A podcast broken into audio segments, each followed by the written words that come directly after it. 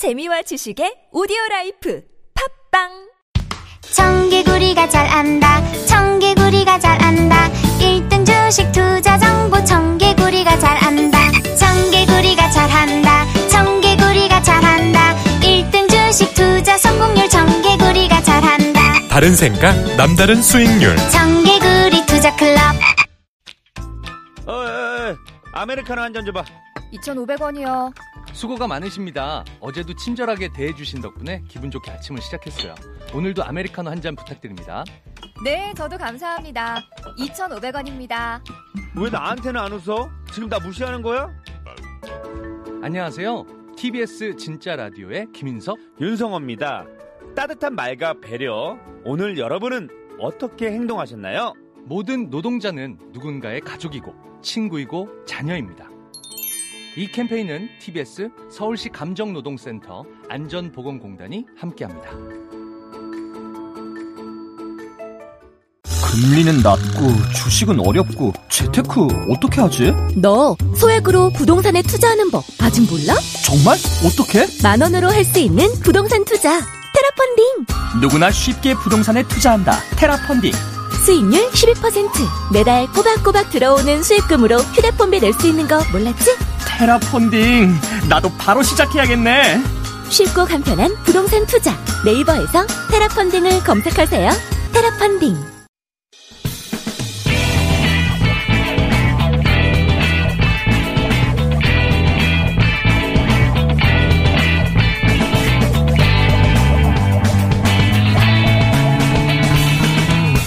김어준의 뉴스 공장.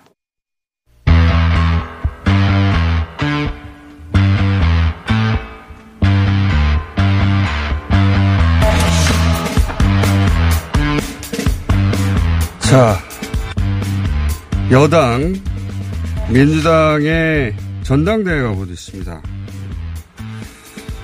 이 선거에 출사표를 던진 분들, 후보들, 저희가 릴레이로 만나고 있는데 어제 이낙연 당대표 후보 이어서 두 번째 당대표 후보 만나봅니다. 김부겸 전 장관님 나오셨습니다. 안녕하십니까. 네, 안녕하십니까. 김부겸입니다. 뉴스 공장에 오신 지는 오랜만입니다. 그죠? 네, 그렇습니다. 한 예. 1년 가까이 된 것 같습니다.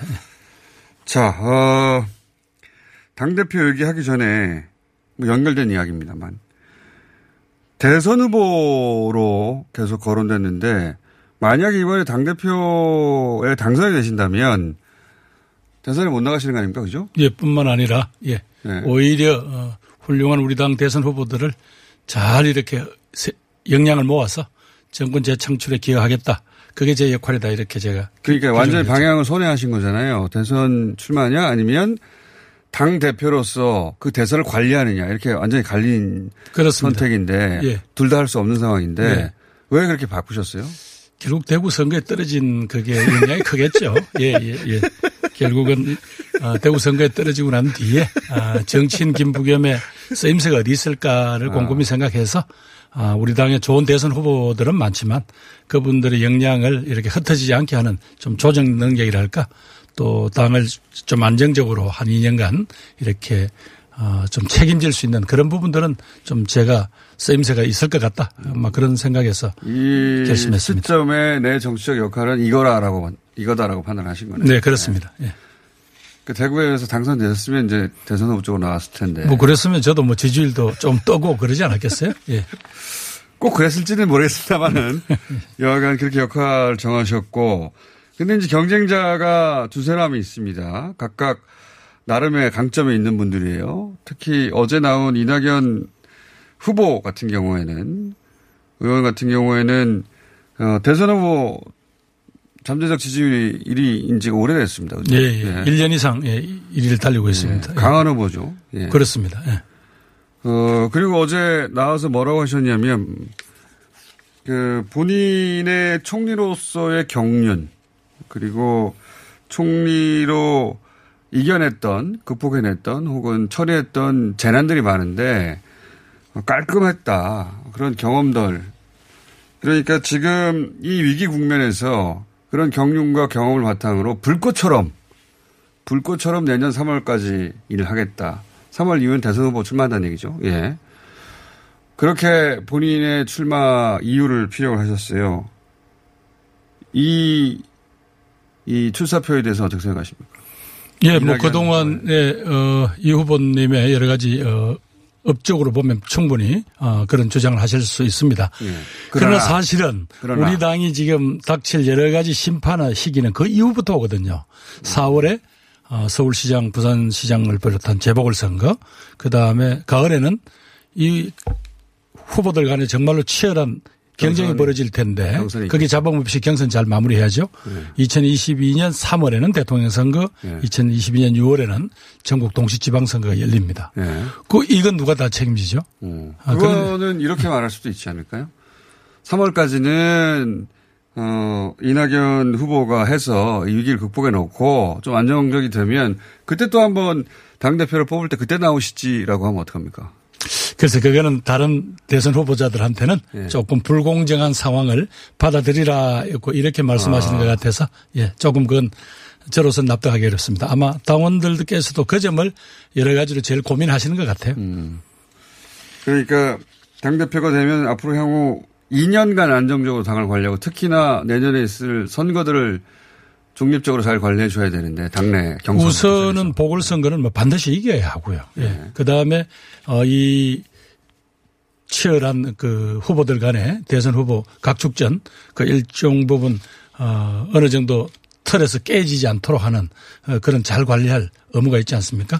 그 역할이 누군가에게 주어져야 되고 그걸 잘 해야 되는 건 맞는데 음. 그게 왜 꼭 김부겸 후보입니까? 제가 그나마 지금 새 후보 중에서는 예. 당을 제일 잘하지 않습니까? 제가 오래됐다. 오래, 오래되면서 소위 당의 원내와 원외, 저희 국회 안과 국회 바깥, 어, 선거에 대- 된 분과 떨어진 분들의 마음을 다 압니다. 그리고 제가 각종 당직을 거치면서 가장 오랫동안 이 당의 부침을 겪어봤잖아요. 어떤 때 당의 위기가 오고 또 어떨 때 그걸 극복하고 어떨 때 추락하고 이런 부분을 잘 아니까 아무래도 이런 부분들은 좀 오랜 경험이 있는 그러면서도 아직까지 제가 무슨 특정 누구 줄을 서서 어, 뭐 말하자면 판단을 흐리거나 이런 일은 없었거든요. 그건 뭐 저를 믿어주시면 되죠. 선거를 많이 떨어지셨죠. 좀, 예. 많이 떨어진 편입니다. 예. 어떻게 하면 떨어진지 안다. 예. 떨어지고 어떻게 다시 일어서야 하는 것을 잘 안다. 그렇게 말씀드리고 싶네요. 관리형 킹메이커다 이렇게 말할 수도 있겠네요. 역할이. 관리형만 가지고 곤란한 게 우선 내년 4월 재보궐선거가 우리가 실패를 하게 되면 네. 그 후유증은 대선까지 간다고 봐야 되지 않겠습니까? 네. 그랬을 때, 아, 그 지지 않게 하는 정말로 우리 당이 가지고 있는 여러 가지 민심으로부터 역풍, 화살 또 우리 스스로 또 당원에 대한 어, 당을 고쳐야 되거나 혹은 당원의 뭐 부책을 삽입하거나 하는 이런 부담들을 사실상 매를 맞아가면서 후보들을 보호해야 되겠죠. 그래야 좋은 결과를 내지 않겠습니까? 뭐 그런 어떤 부, 분에 있어서 다음 정치적인 어, 꿈 때문에 몸을 사려야 될 그런 지도부가 아니지 않습니까? 그런 역할을 하고 싶습니다. 나는 혹시 상처받을까봐 말을 삼가한다든가 혹은 대선 지지율 때문에 뭐, 저, 예, 저 소위 어, 어중간하게 발언을 한다든가 이미지 관리하거나 이럴 이유가 없죠. 예, 예. 그때는 지면 그냥 바로 당 대표한테 또 당신 뭐 했냐고 그럴 텐데 어, 앞뒤 제일 이유 아니죠. 예. 그러므로 이낙연 후보 같은 경우에는 이제 대선 지지율 관리도 해야 해서 어 뭐 여러 가지 위험 요소를 피하려고 할지 모르겠으나 나는 그럴 이유가 없다. 그러므로 내가 훨씬 당을 선명하게 이끌 수 있다 이런 얘기인가요? 그렇게 정확하게 어, 정리를 해 주시니까 감사합니다. 예. 앞으로 이렇게 해 주십시오, 그럼. 다른 데서 인터뷰하실 때는. 예. 그러면 그런 이유라면 박주민 의원도 그런 부담이 없고 그 당장 대선 후보로 나가는 것도 아니고요. 막. 그리고 박주민 후보 같은 경우는 나는 당을 젊게 바꿀 것이다.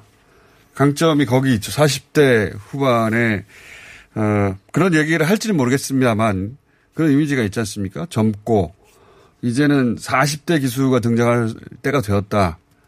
이렇게 주장한다면요. 예, 뭐 그분이 가지고 있는 어떤 긍정적인 역할에 대해서는 저는 뭐 그래서 이, 어, 당권 경쟁에 뛰어든 데 대해서 제가 환영합니다. 네. 또 무엇보다도 우리 당에 대한 젊은 층의 관심을 불러일으키고 네. 하는 데는 큰 도움이 될 것 같고 또 그분 스스로가 그동안 세월호 유가족들을 한테 대한 어, 정성껏 어, 뒤를 어, 도와준 거라든가 이런 걸 보면 어, 충분히 우리 당에서는 긍정적 역할을 하려고 봅니다. 그러나 그러나 그러나 아 이거는 이큰 파도를 넘어본 사람이어야 어떤 상황이라도 어, 하지 않습니까? 경험이 일천하다. 이제 당에 온 지 불과 한 4년 되셨잖아요. 상황. 정치한 지 4년밖에 안 되지 않았냐. 예, 그래서 조금 이 정치라는 게 그렇게 정말 자기의 어떤 진정성을 가지고 되셨죠? 있지만 저는 1991년부터니까 30년 됐습니다. 예. 예. 거기는 4년이고 난 30년 아니냐. 예. 근데 뭐 꼭 연수로만 이야기를 하면 또 젊은 분들이 싫어할 거니까 아, 그래도 어쨌든 경험치가 다르다. 뭐 조금 그런 부분에서는 제가 조금 어, 당이 어려울 때는 제가 조금 위에 있는 거 아닌가 저는 그렇게 그 생각합니다. 점에서 우리. 네, 예. 그거 말고는 없습니까? 오래됐다 이거 가지고만 돌파할 수는 없잖아요. 제가요. 예. 아, 제 선거 아까 많이 떨어졌다고 그러셨죠? 네. 내가 아홉 분, 제가 아홉 분 출마해서 다섯 분 떨어지고 네 번밖에 안 됐는데 뭐 그래도 어, 메이저리그 기준으로는 타율이 괜찮은 겁니다. 사할이 넘으니까. 제가 큰 선거만 해도 유머로 준비하신 거군요. 예, 제가 큰 선거만 해도 예. 어, 민주당 4대 선거 기획실장을 지냈고요. 예. 그 다음에 지난번에 문재인 대통령이 떨어지던 선거, 예. 2012년 선거 때 선거대책본부장, 예. 또 2016, 17년 선거에 제가 선거대책 공동위원장을 했거든요. 예. 그래서 제가 큰 선거의 흐름이라 할까, 또 민심에 대해서 저희들이 어, 답을 하는 것, 엎드릴 때는 엎드리고 또 받아칠 때는 받아치고 뭐 그런 부분들은 좀 제가 선거 경험이 풍부하다. 아, 그렇게 말씀드릴 수 있습니다. 대구를 지역구로 두는 것도 강점이 될 수 있습니까? 지금처럼 대선을 앞두고는 그것도 저는 강점이 될 수 있다고 봅니다. 어떤 의미에서 그렇습니까? 우선 제 자신은 뭐 이렇게 혹독한 선거 결과를 받아들여야 되지만 그러나 그 어려운 지역 사람들한테 그래도 뭐라고 호소를 했든 몸부림을 쳤든 제가 떨어지는 선거에도 늘 40%를 딱 왔거든요. 예. 그럼 가장 저희들한테도 적대적인 분들한테 어떤 형태로 말하자면 소구를 해야 아, 우리가 말하자면 우리가 가진 좋은 가치, 긍정적 가치, 또 젊은 세대들에 대해 호소할 수 있는 어, 그 포인트를 할까 이런 부분을 조금 제가 알고 있다고 봐야 되지 않겠습니까? 어, 당을 PK, TK 조금 더 매력적으로 만드는 데 내가 역할을 할수 있다. 조금 더 보다는 약간 더라고 그렇게 표현해 주십시오. 더? 예, 예. 큰 차이는 없는 것 같습니다. 약간 더라고 하겠습니다. 예. 예, 예.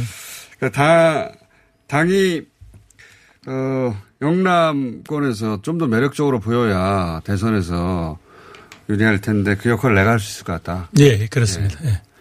본인 떨어지시잖아요, 근데. 아, 그러니까 떨어져도 제가 40%는 제가 설득을 해냈으니까 우리 당이 대선 국면은 아, 후보 요인이 없기 때문에 정말 1대1 대결이잖아요. 네. 그런 큰 판에서 저희들이 취약 지역에서 음. 한40% 의 지지를 받으면 안정적으로 정권 재창출이 가능하다는 거죠. 김부겸 당대표라고 해서 대구표가 더 올까요? 그렇지는 않지만 제 나름대로 우리에 대해서 적대감 혹은 우리를 싫어하는 우리를 불신하는 분들한테 좀 설득할 수 있는 아 그런 뭐 이 바디랭귀지라 할까요? 이런 건 제가 좀 가지고 있다고 보시면 됩니다. 자, 그렇고요 최근 이슈들 관련해서 좀 여쭤보겠습니다. 행정수도 이거 찬성하시죠? 저는 예, 네, 뭐 진작부터. 찬성했고 예, 예, 네. 예. 찬성하시는 이유를 간단하게 요약하자면요. 지금 대한민국 이대로 서울공화국 언제까지 가질 수 없습니다. 이미 수도권 인구가 50%를 넘었거든요. 네. 이제는 서울은 그 자체 경쟁력으로 세계의 도시들과 경쟁을 하고 대한민국 전체의 어떤 행정이라든가 뭐 문화라든가 이런 걸 돌릴 수 있는 또 다른 구심이 필요합니다.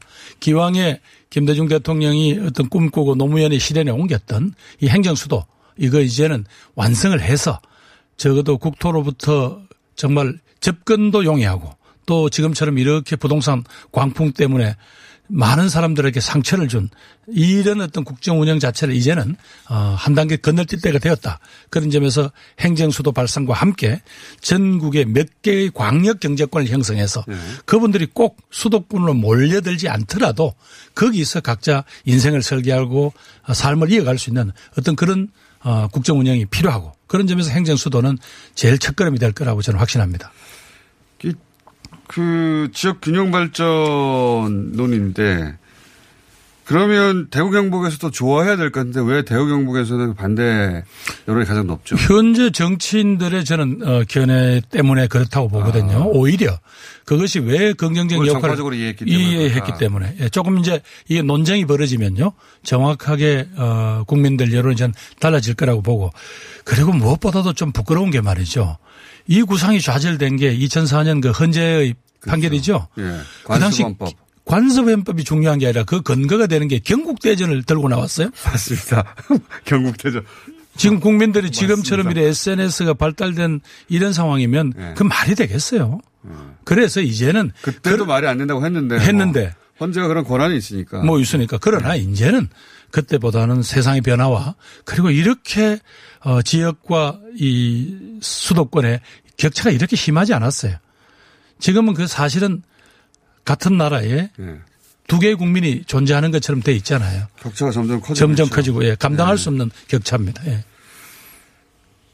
재보궐선거 4월 내년 4월 재보궐 재보궐선거에 지자체장 후보를 내야 된다고 이미 입장을 세우셨죠. 예. 그런 인터뷰를 봤는데. 예, 그런 다만 어, 지역에 따라서 네. 제가 뭐 어느 지역이라고는 이야기하지 않겠습니다만은 해당 지역 당원들이 야 지금 여긴 곤란해.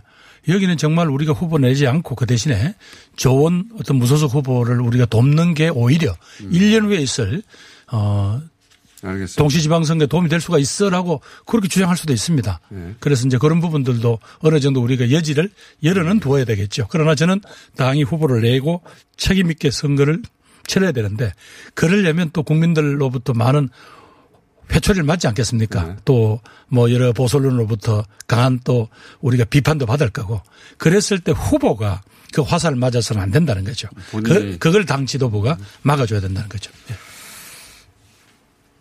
그러니까 본인이 이제 말씀 쭉 듣다 보면 본인이 다 희생하겠다.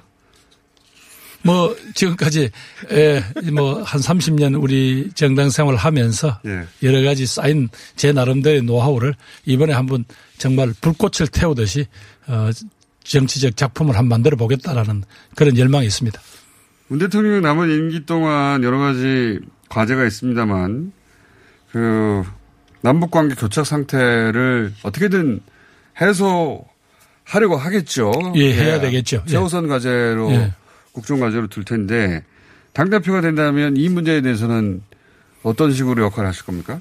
예, 뭐 어제도 어 우리 이인영 통일부 장관 후보자 인사청문회가 있었고 아마 곧 이제 박지원 예. 어, 국정원장 청문회가 열린다고 하니까 좀 지켜봅시다만은 저는 기본적으로 그동안 아 북미 관계를 우선시하는 바람에 사실은 우리가 한 발짝 좀 뒤로 빠져 있었죠. 예.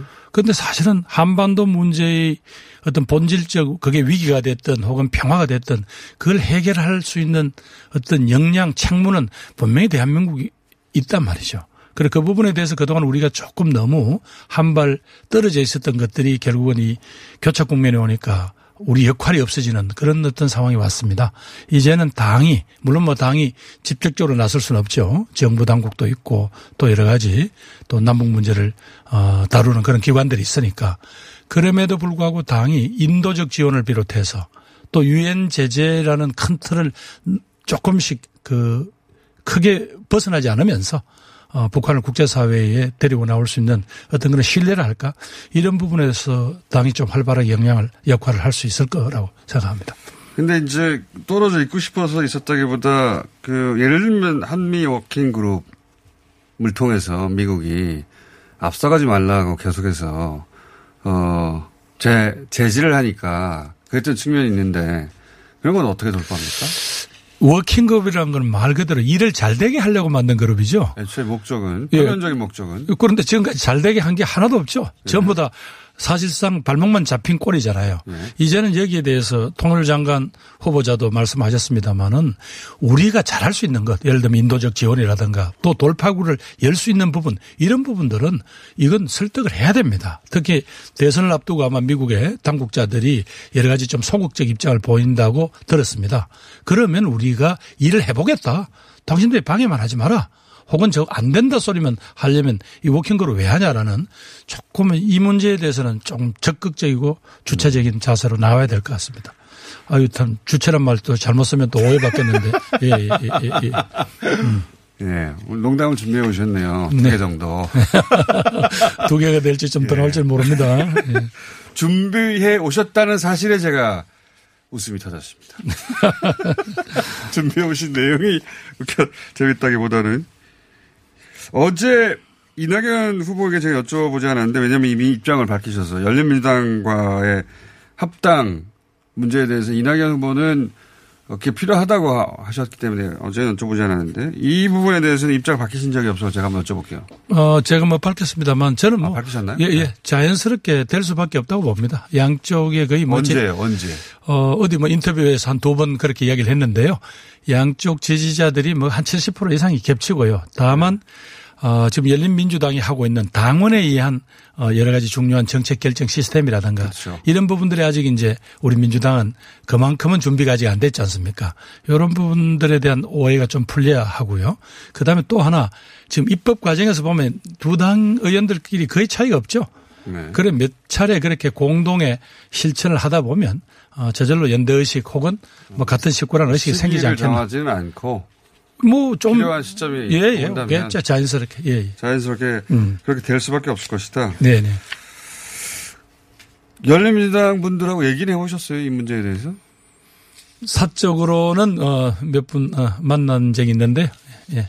비슷한 생각을 하고 있어요. 예, 뭐 그분들도 예, 크게 원래 어, 지난 총선 과정에서 조금 양쪽이 대화를 조금 더 긴밀하게 하지 못한 부분들은 좀 아쉬워하더라고요. 예.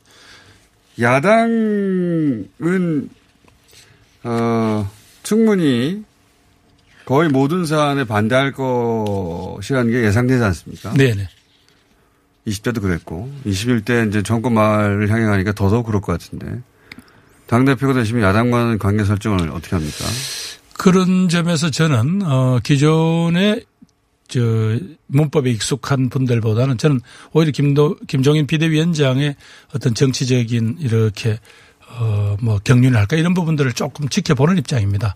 그분은 지금은 어 국민들의 선택을 받지 못한 자신들의 현재 열쇠를 정확하게 어 인식을 하고 있는 것 같아요.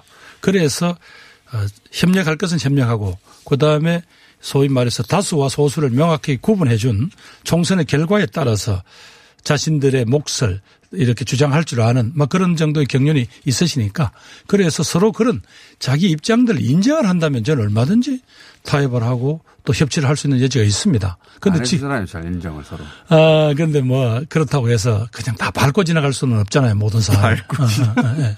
예. 전, 전, 저는 그렇게 생각합니다. 너무 과격한 아니, 그러니까. 아니, 우리 당, 밟고 지나가다니. 아니, 그러니까 우리 당 지지자들이 보면 그렇게라도 해서 빨리빨리 성과를 보여달라는 분들이 있는데, 예. 그래, 그거는 의회 정치인 이상 그거는 얼- 불가능하잖아요. 예. 정말로 우리가 진정성을 가지고 설득을 하고 국민 앞에서도 정말 당당한 명분이 있음에도 불구하고 정말 나를 밟고 지나가라는 식으로 네. 그런 식으로 예를 들면 뭐 사실은 사보타주 하듯이 한다면 야당의 전략이죠. 뭐 그것도 국민 여론을 이기진 못하더라고요. 야당의 전략도. 야당의 전략이 먹혔는지 아니면 여당의 자충수 때문인지 여하간 지금 지지율은 어 결과적으로 총선 이후 상당히 좁혀졌지 않습니까? 그러면 야당 입장에서는 이 적- 전략이 먹히는 거라 생각할 수 있죠. 아니 그러니까 보통의 정치 문법을 가진 정치인들은 뭐 그 정도 수준으로 생각을 하겠지만 네. 그럼 뭐 야당의 또 김종인 비대위원장 정도 되면 당신들이 다음 선거를 지금 해서 정권을 자기들이 뺏어가겠다는 거 아니에요. 그런 정도의 어, 안목을 가진 분들이라면 어, 이 상황에서 계속 어, 이른바 발목만 잡는 방식은 자기들한테 유리하지 않다고 저는 판단할 거라고 봅니다. 그 야당의 그 비대위원장의 안목에 기대는 거 아닙니까, 그러면? 아니 그렇다고 하더라도 그분의 그 안목이 어디에 근거하겠어요. 자신들이 봤을 때 국민의 마음이 어디가 있다는 걸 계속 계속 자기들도 그분이 그렇게 생각 안 하면 어떡합니까? 뭐 그러면 할수 없이 조금 어 강대강으로 부딪히는 또 상황이 몇 번 더 오겠죠. 네. 그때는 아까 그 표현대로 밟고 가라고 누우면 밟고 가실 겁니까? 정 우리가 꼭 필요한 법안이나 있다 그러면 예를 들면 어떤 법안이 예를. 들 지금 예를 들면 공수처법 저런 식으로 계속 어깃장을 지를 일이 아니죠. 네. 우리들이 당신들이 정말 두려워하는 게 뭔지는 모르지만 공수처장 추천 인원 7명 중에 2명을 당신들한테 주잖아요. 그리고 그 두 사람이 반대하면 왜 여섯 사람이 찬성해야 공수처장이 되니까 네.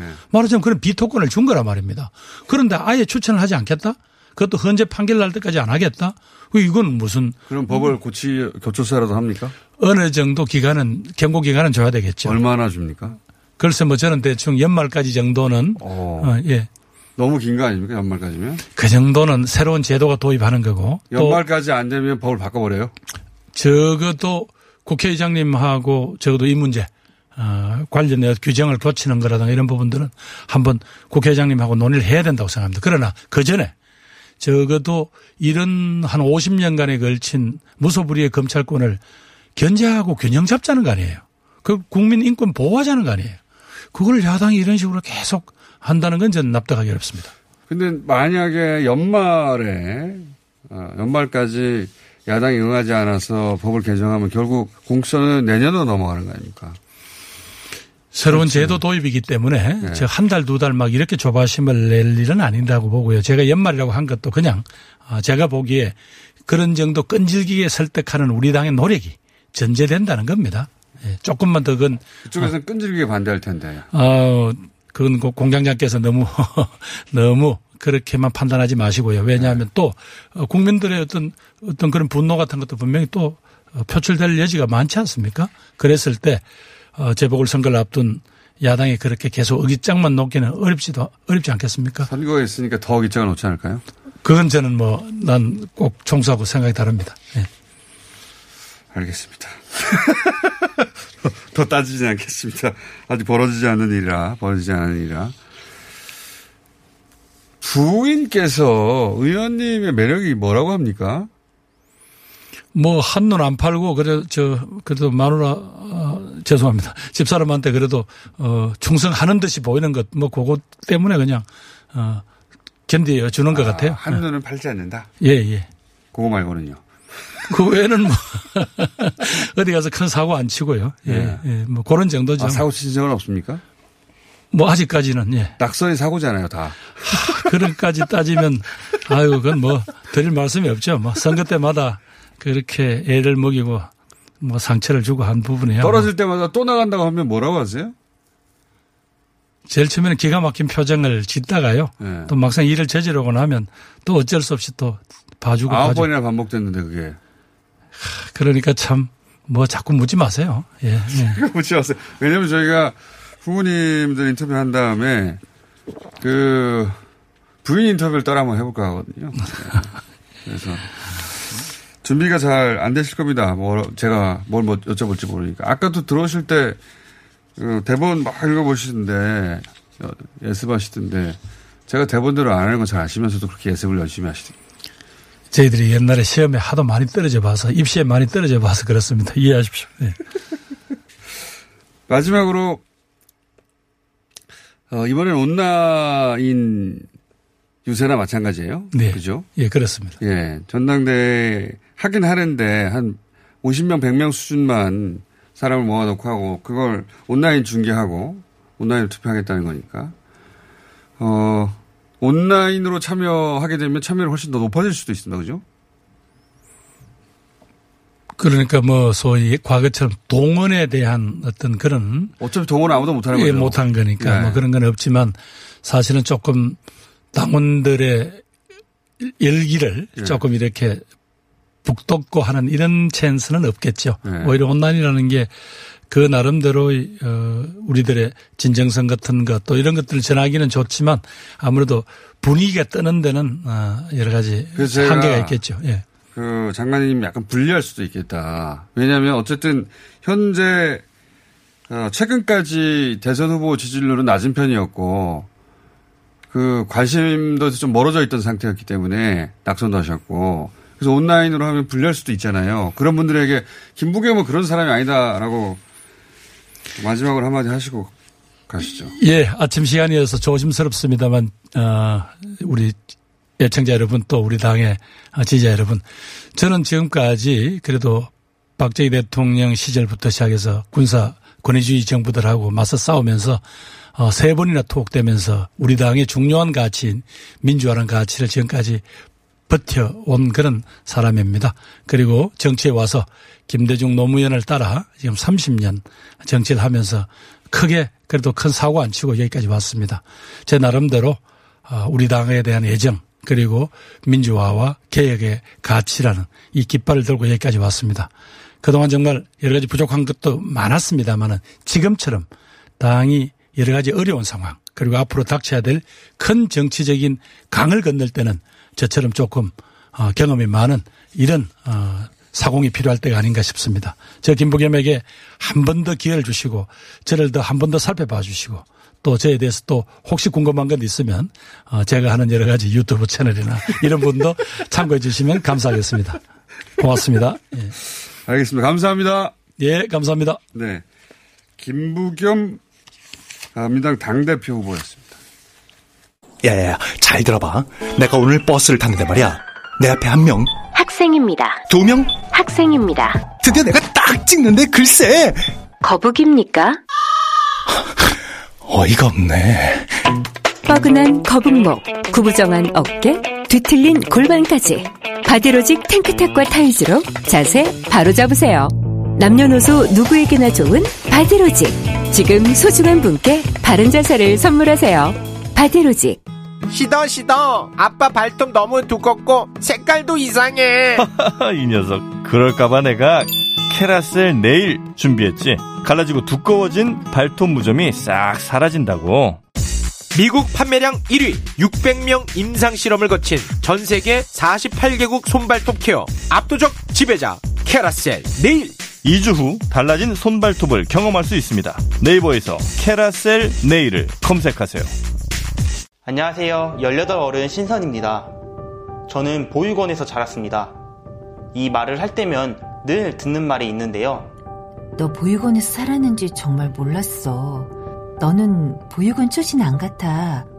처음 들었을 땐 기분이 좋았지만 곧바로 이상하다는 생각이 들었습니다.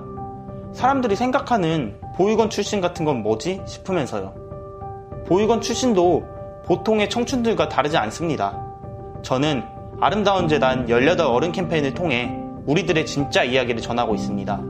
많은 관심 부탁드립니다. 아름다운 재단 18 어른 캠페인 안녕하세요. 치과의사 고광욱입니다. 태아가 자랄 때 가장 먼저 생기는 기관이 어디일까요? 바로 입입니다. 먹는다는 것은 삶의 시작이자 끝인 것이죠.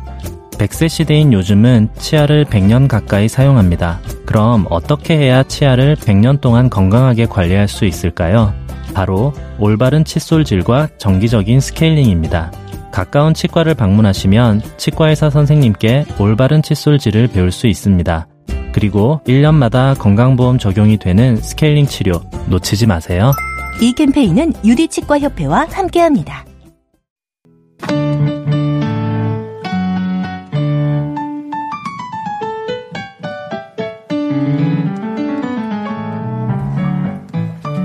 자, 이 시간을 만들어낸 장본인들이죠.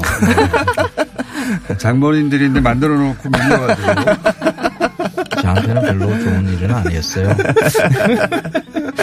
옆에서 음. 말씀하시는 분 먼저 본인 소개해 주시죠. 예, 마카로니스트 황교익입니다.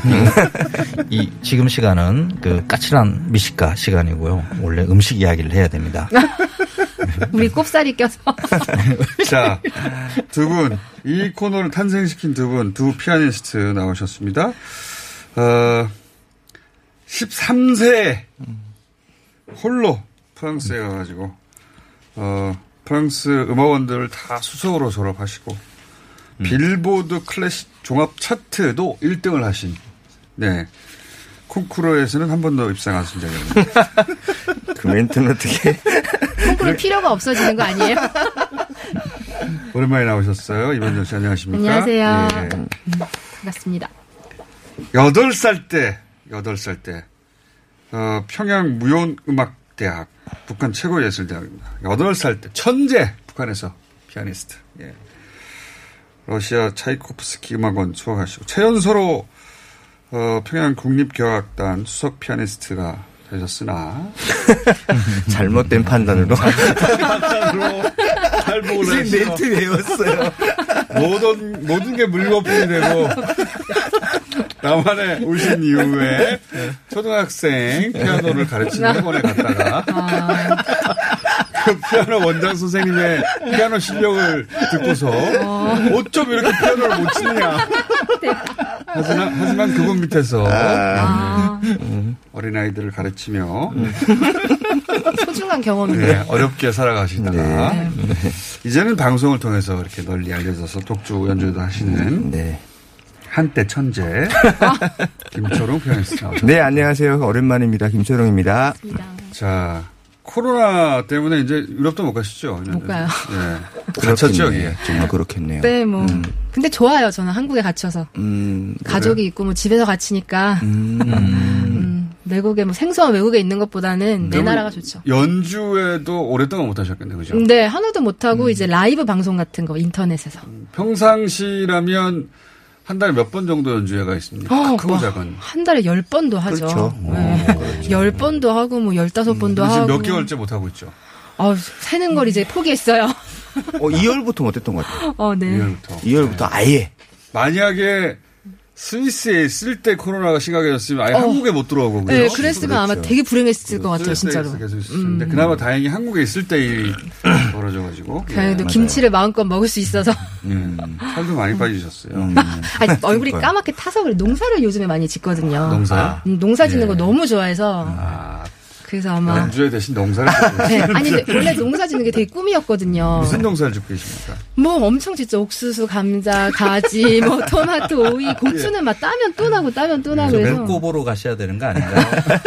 비 많이 와가지고. 베토벤 대신 농사를 갖고 계신 분이고 오늘 두 분이 아 그, 그렇죠 참 김철홍 씨도 네. 남북 관계가 한참 어 막 개선되어 나가고 그럴 때는 어, 정말 잘 나갔죠. 여러 그때는. 가지 행사들도 많이 하시다가 아, 그럼요. 예, 지금은 또 아, 없죠. 이게 이상한 게 사실 그 다른 다른 보통 평균적인 판단으로는 남북 관계 안 좋으면 니들이 오히려 좋지 않냐 이러시는데 안 좋으면 안 좋을수록 우리는 안 좋아요. 우리라는 단그 북에서 이탈한 탈, 네, 탈북하신 네, 탈북하신 분들이 오히려 상황이 안 좋아져요. 아, 살 데가 없고 네, 갈 데가 없고. 부르는 행사도 없고. 그럼요. 특히 제, 제가 안 좋습니다.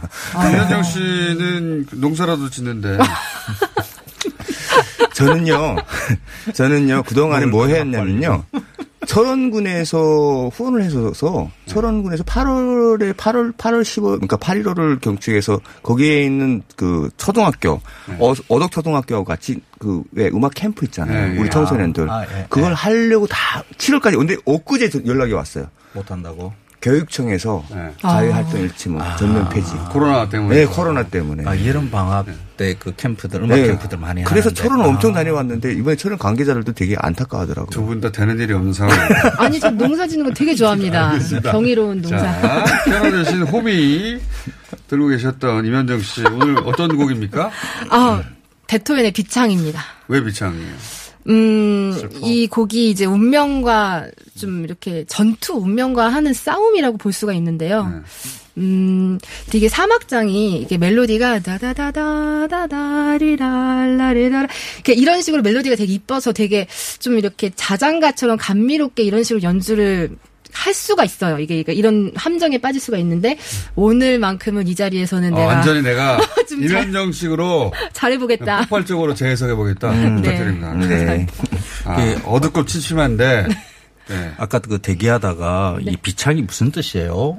하고 네. 물어봤어요. 비극적인. 네. 예, 비극. 그랬더니 비극적인 노래. 그래서 국사전에 찾아보니까 네. 제일 처음 오르는 게 가슴이 더부룩하고 그득하여 배가 팽팽하고 불러오는 그 임신하는 거 아니에요? 임신하는 거 원래 그러는 거 아니에요? 입덧 아닙니까 그거? 이거부터 나와요.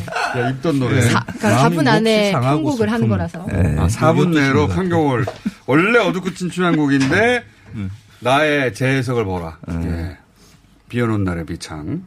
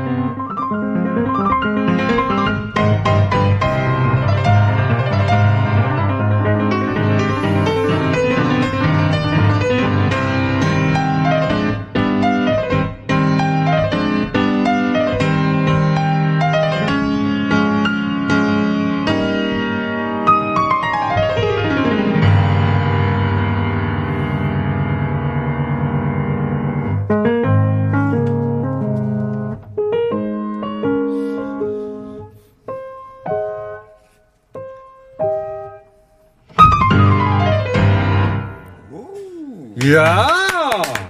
이야! 야, 농구의 가슴이 비창. 떨려. 농구의 비창. 농구의 분노의 비창이야. 한이 매치. 농사 짓다가 피아노를 언제 치나? 분노의 비창. 야, 김철영 씨, 이 네. 오리지널 비창을 아실 테니까. 네. 뭐 어떤 느낌이셨어요? 아, 사실 그 일악장은 상당히 어둡고 비참하고 이런 심정인데 그 사막장 같은 경우는 알레그로라 해가지고 살, 살짝 밝은 톤이에요. 아, 원래? 그러니까 승리로 가는 네. 거라고 저는 약간, 약간. 예, 약간 슬픔을 예, 이겨내고. 예, 이겨내고 약간 전투적이라고 저는 생각이 예. 드는데. 근데 상당히 이면정 씨가 치는 것은 그 색, 색깔이 약간 어두워요. 밝은데 어, 이 약간 아, 그러게 느껴집니까? 제 가슴이 팍팍팍 뛰어야 저는 뛰어요 어쨌든 이걸 연주를 하면 그런 거 하면 이게 일생 이때를 두고 고랑을 이제 호미를 들고 막 자풀을 막 빼는 거야 막 짜증나. 이게 지금 황교익 쌤 주제 소개해 주세요 이렇게 이제 뜨잖아요. 김규리시에서 이어갈 주제가 뭡니까 오늘? 그 누가 우리를 살찌게 하는가? 무슨 얘기죠?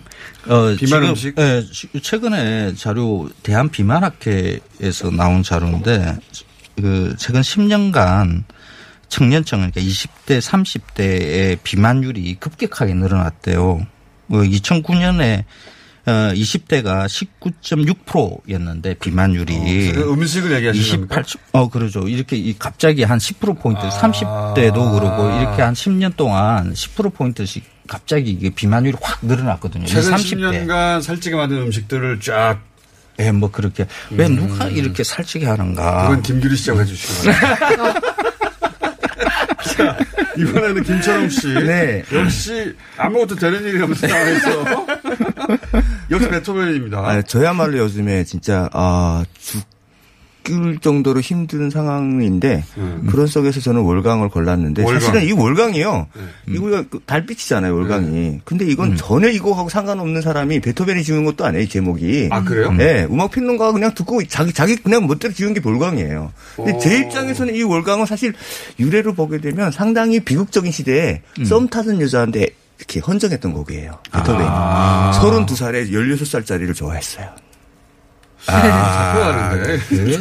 당시에는 요새는 예, 잡혀가는데. 백, 백, 자기 제자였던 백작의 더구나 제자, 딸, 예, 예. 제자를 줄리에타. 딱 줄리에타를 아, 줄리에타를 아, 네, 그때 만들어진 노래. 좋아했는데 근데 그 헌정했던 그와 상관없이 이때가 베토벤 인생상 가장 힘들 때예요. 음. 아. 귀병이 터져가지고요. 아, 되는 것도 아, 없는데. 되는 데도 없는데 아프기도 해. 네, 그래서 사랑할 수 없는 존재가 또 사랑스럽게 보이고. 그렇죠. 이- 네. 그러니까 1802년에 이게 작곡이 됐는데 1802년에 베토벤이 유서가 씁니다.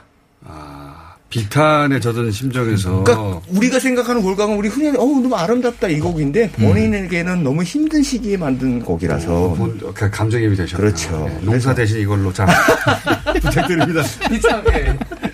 비창이 아니에요. 월광. 창과 월광. 월광. 그 본인의 안타까운 마음을 이입해서 자 아침에 월광을 듣다니. 음, 어울리나? 아,